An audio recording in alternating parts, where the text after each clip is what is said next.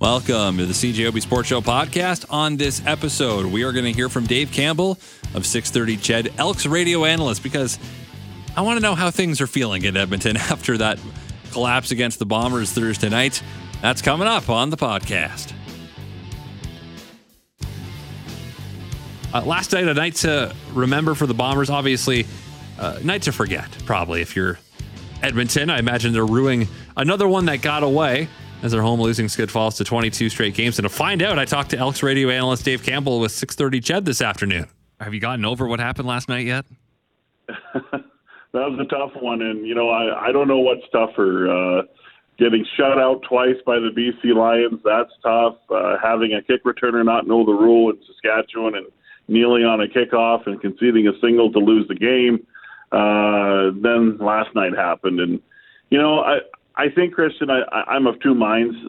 On one hand, I'm hopeful off of last night's win, and on the other hand, I'm frustrated. And I think the frustration stems from this team's 0-9, and they have followed almost the same script for most of these nine games. Good start, good first half. You know, first halves where they look like they are right there with the opponent and sometimes better than the opponent. And then implosion. Their third quarters have been dreadful, and they're outscored again 14-7. And they go into the fourth quarter, and you know they lose momentum, and they turn the football over, and they find ways to lose. And you know, again, we're waiting for rock bottom. We're waiting. Maybe we found that last game against the Lions or the previous game, but you know, I think it's frustrating.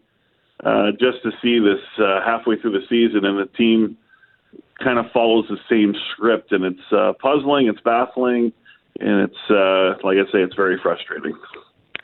Well, last night specifically, it's 15-0 after one, and the offense has had a couple, well, one good drive and one big play. The defense is getting after Zach Kolaris. It looked incredible through 15 minutes, and then after the pick, it's 22-0. Kolaris is out of the game. Did you allow yourself to think at any point that they were going to win this game? You know, I thought at that point, I thought the Elks were going to win the game. And it's no disrespect to Drew Brown, who came in and played extremely well with 300 yards passing and 4 touchdowns. But, you know, I said to myself, look, if they could just find a way to play somewhere in the middle, you know, of 22-0, kind of the way they were playing, they would have found a way to win the football game. And even they found a way to play somewhere closer to the middle, you know, when it was 22-0 compared to being outscored 38-7, they probably squeaked the game out.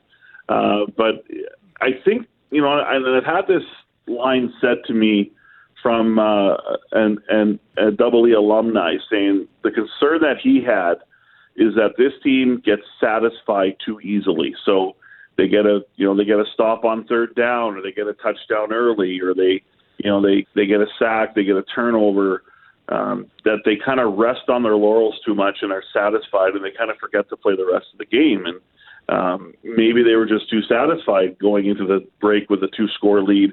I don't know. It's like trying to psychoanalyze this team is, you know, really difficult, and sometimes it's just not very fruitful. It could drive you crazy, but. I honestly felt that the way they were playing, if they just, you know, obviously you're going to have a natural get your foot off the gas pedal kind of reaction when you're up by 3 scores, and even when you knock out the best player in the game is Zach Kolaris. But if they would have just, you know, kept their foot on the gas a little bit harder, you know, I think that they'd probably find a way to play the game or win the game. But if you don't play the game for 4 quarters and you don't play it sound and crisp and polished, like, you know, when the Bombers started pushing, the Elks had no answer to it, and you know, it's a tough one to swallow for sure. But as you mentioned, it's a similar theme, right? Where the play calling becomes maybe a bit unimaginative. The defense has to spend so much time on the field because the offense can't keep themselves out there, and even the time they get the touchdown, it was a 3-play drive where they have the huge play to Kyron Moore. And again, the defense has to come right back out there. They spend so much time on the field in the second half, which is maybe the biggest problem this team has had all year, that their offense, I know they scored a lot of points last night, but they just can't do enough to take a little bit of stress off the defense. Yeah, you know, but I will say I'll stick up for the offense some here. I felt the offense was better than we have seen all season. And maybe the yardage wasn't there necessarily. Pretty low bar, though. Oh, well, I guess so, yeah. But, you know, you got to start somewhere, right? So I felt the play calling in the first half was good from Jarius Jackson. And I agree with you. It kind of sunk to a conservative level in the second half, and they couldn't stay on the field, right? And even the long touchdown, like you said, I mean, that was a quick score, and here comes the defense. I will say for the defensive side of things, when you have your opponent, whether it's the Bombers, whether it's the Hamilton Tiger Cats, you have them in 2nd and 10 as much as they did, and a 1st and 30. Get off the field, please. And when it was scramble rules, and they forced Drew Brown to go out of the pocket and scramble several times, especially in those scenarios. And the Elks secondary just did not do a good job of locking onto a receiver. And I know it's really hard when the quarterback starts scrambling around, and you know it's chaos and mayhem out there. But they did a poor job. They were not disciplined enough in those scramble rules, and they weren't disciplined. Period. And with the penalties they took as well, but. You know, Christian, I thought offensively there's something to build on there with Tre Ford, and you got to give Jarius Jackson, I think, some more time with the offense. I think there is a bit more of an emphasis on trying to be a bit more creative, but he's only had the offense in his hands for a couple of weeks. So, but you're right. I mean, they got some production last night, but, you know, in the second half, I mean, they only scored 7 points, right? So they got to find a way to push and keep the foot on the gas, I think, and not take it off the gas. And it was a perfect play call on the Kyron Moore touchdown, because everyone's on the line and you're thinking, oh, God, if they catch the ball here, there's no one back there. And that's exactly what happened. But you just look at the numbers, right? They had 13 first downs in the game. 5 of them were on their second touchdown drive. 3 of them were on that last drive that ended up being a turnover on downs. And that... I mean, that's 8 of 13 right there. So in terms of sustainability, they need a little bit more. No doubt about it. If I'm an Elks fan, I'm feeling better today because I think Ford offers something that maybe Taylor Cornelius doesn't. But you're also pretty bummed because you had maybe the best team in the league on the ropes and you let them off. Yeah, and you got to understand, yeah, exactly. The opponent wasn't very good for most of the first half, and you had a chance to really come up with a shocking upset, you know, and give the Bombers a shocking upset for the second time this season. But, you know, this team is having trouble learning the lessons. I'll say that. And they come out to the second half, and they don't have the same intensity, the same sort of, I don't know, of urgency. That's kind of a, you know, often thrown around word, but they don't come out with that same level, that same high level that they come out of the game with, or at the start of the game. And, you know, the debate, what's better, a fast start or a good start or a strong fourth quarter performance? Give me the latter every single time, you know. And the Bombers found a way to take the game over. And when they were down by 5 and then were all of a sudden down by 12 again, they found a way to close the gap to 5 and then took the game over, right, and forced turnovers and that sort of thing. So the Elks are, you know, it's hard because if they are making progress or want to make progress, it's really tainted by the way they come out in the second half and play the game. So, but, you know, I think on offense there are some things to build on with Tre Ford, but you got to understand, too, only his 4th start.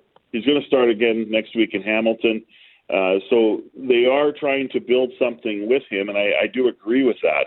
And I do think there's a lot there that they could potentially unlock with Tre Ford. But, you know, this team's in the early stage of that process, and it might be pretty painful for a few more weeks. I'm sure when you're talking about lessons, you're pointing to a drive that was pretty much all penalties that gave Winnipeg good field position. Another play where Dylan Mitchell has this incredible catch that may not have been a catch. Not entirely sure. Didn't really get a good angle at it. But next play, fumble. And that completely turns the game as well. Just these little moments that if you're Edmonton, you're thinking, man, again. And then you see Kenny Lawler go out and make a one-handed catch. That guy was on your team last year. Yes, really wanted to be on the team by season's end. But, yeah, you're right. I mean, and look, that's a little dig at Kenny Lawler. Love covering Kenny, watching him last year and watching him, period. He's the best receiver in the league. Let's just throw it out there right now. I think he's the best receiver in the CFL. Marcus Lewis could not have covered him any better. And I didn't think the throw was as accurate as it could have been from Drew Brown. And here's, you know, his catch radius, Kenny Lawler's catch radius is ridiculous. So what a great catch for sure. So, I mean, when you're 0-9, and last night they were 0-8 before they lost the football game, obviously, it became 0-9. You just got to play almost perfect football against a team like the Bombers. And, you know, they made them pay. I mean, they took those turnovers and turned them into touchdowns. And you take those two touchdowns away, and maybe the Elks escape the game, right, with the win. But, again, it's a four-quarter game. And, unfortunately, I have not seen very many four-quarter games out of this team. Well, I haven't seen it all in the Chris Jones era. You know, saw it very little in the 2021 season when they were 3-11, and you know, still trying to find the formula. And we'll see. I mean, their next five games, they got Hamilton, Ottawa, Calgary twice, and Saskatchewan. I think those are five potentially winnable games, but you're not going to win any games if you keep playing football the way they are right now. I'm curious for your insight on the Elks' final play that they ran in the game. Down 9, obviously chances of winning are very low, but the math says touchdown and a field goal gets it done. 3rd and 2. I didn't mind them going for it there because by all accounts, they don't have a ton of faith in their kicking game. But the play call seemed pretty lame, in my opinion. What do you think there with the handoff to Brown that went nowhere? Yeah, I thought there was some... kind of going back to the Stephen McAdoo playbook a little bit too much, and that just could be that just, you know, Jarius Jackson needs more time to put in his stamp on the offense, which is still going to have some flavor of Stephen McAdoo. But, you know, I didn't like, you know, in general, I didn't like, there was several drives in a row, or maybe 3, 4 to 5, that the first play of the drive was a handoff, and it didn't go anywhere, right? So the play prior to that 3rd and 2 call was Tre Ford pulled the ball and went to his left, if I'm correct, and outran Willie Jefferson, who is still a phenomenal player, but he doesn't run as well. And you could tell that Willie was like, I can't catch this guy. And I'm thinking to myself, go after him again, right? And it was the RPO again, and Kevin Brown pulls the ball, takes the ball, and Tre Ford doesn't pull it himself and take it and just kind of do what he did the previous play. I thought the opportunity was there to maybe victimize Jefferson again and get a first down. But, yeah, I did not like the execution, didn't like the play call, and unfortunately it was, you know, the second half I thought I saw too much conservative play calling. Tre Ford called it out last night as well, and I don't think Chris Jones took too kindly to it and said, you know, everyone needs to stay in their lane and execute what's called. But at the same time, I like the desire from Tre Ford. I mean, he wants to be QB1 on this team. He wants to win for this team. He wants to be the leader on this team. And I think that's kind of an attitude and a flavor we haven't seen on this team for a while. All due respect to Taylor Cornelius. So, but yeah, hopefully, you know, with more time, we see a little bit more creativity and a little more depth in the playbook with Jarius Jackson at the helm. Was there a feeling of resignation as the game went along last night?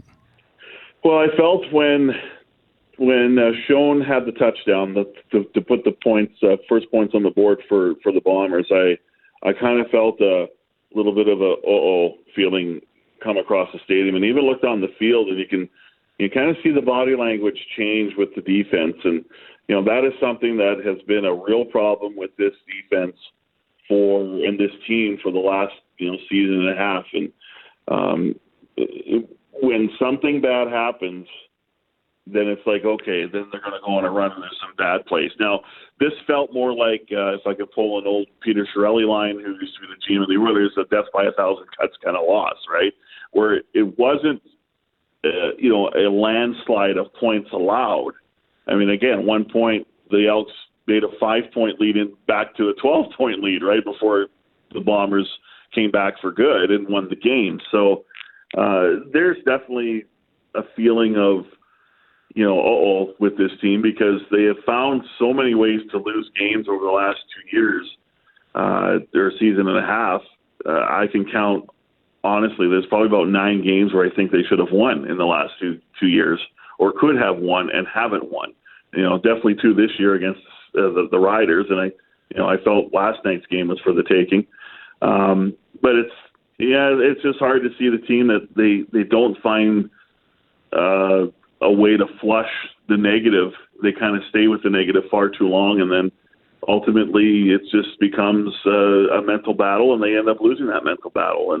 And instead of flushing a play that was negative, it kind of stays with them. So I would say there's a lack of leadership and some immaturity on this team that still has to get resolved. And they get Geno Lewis back next week. That helps. And, Tanner Green, their longtime fullback, is back in the mix as well. They just got Ed Ganey and Manny Arsenault back, but they lose a leader and lose Jess Fairfoy likely long-term. So that's a big issue to me, is this team has a lot of growing up to do, and I don't think not enough leaders on the field to help them along with that, even though there are some leaders on the team. Yeah, it's a mess in Edmonton. Here in Winnipeg, they're just happy they got away with one. But, Dave, appreciate your time. Thanks for this, and hopefully you get a win soon. Anytime. Thanks, Christian. Well, thank you very much for listening to the CJOB Sports Show podcast. If you like what you heard, guess what? You can hear more every weeknight on CJOB from 6:30 to 9 p.m. Thanks again for tuning in.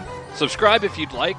We're available on iTunes and other places, I'd imagine. So farewell until we meet again. So long and thanks for all the vision. So sad that it should come to this.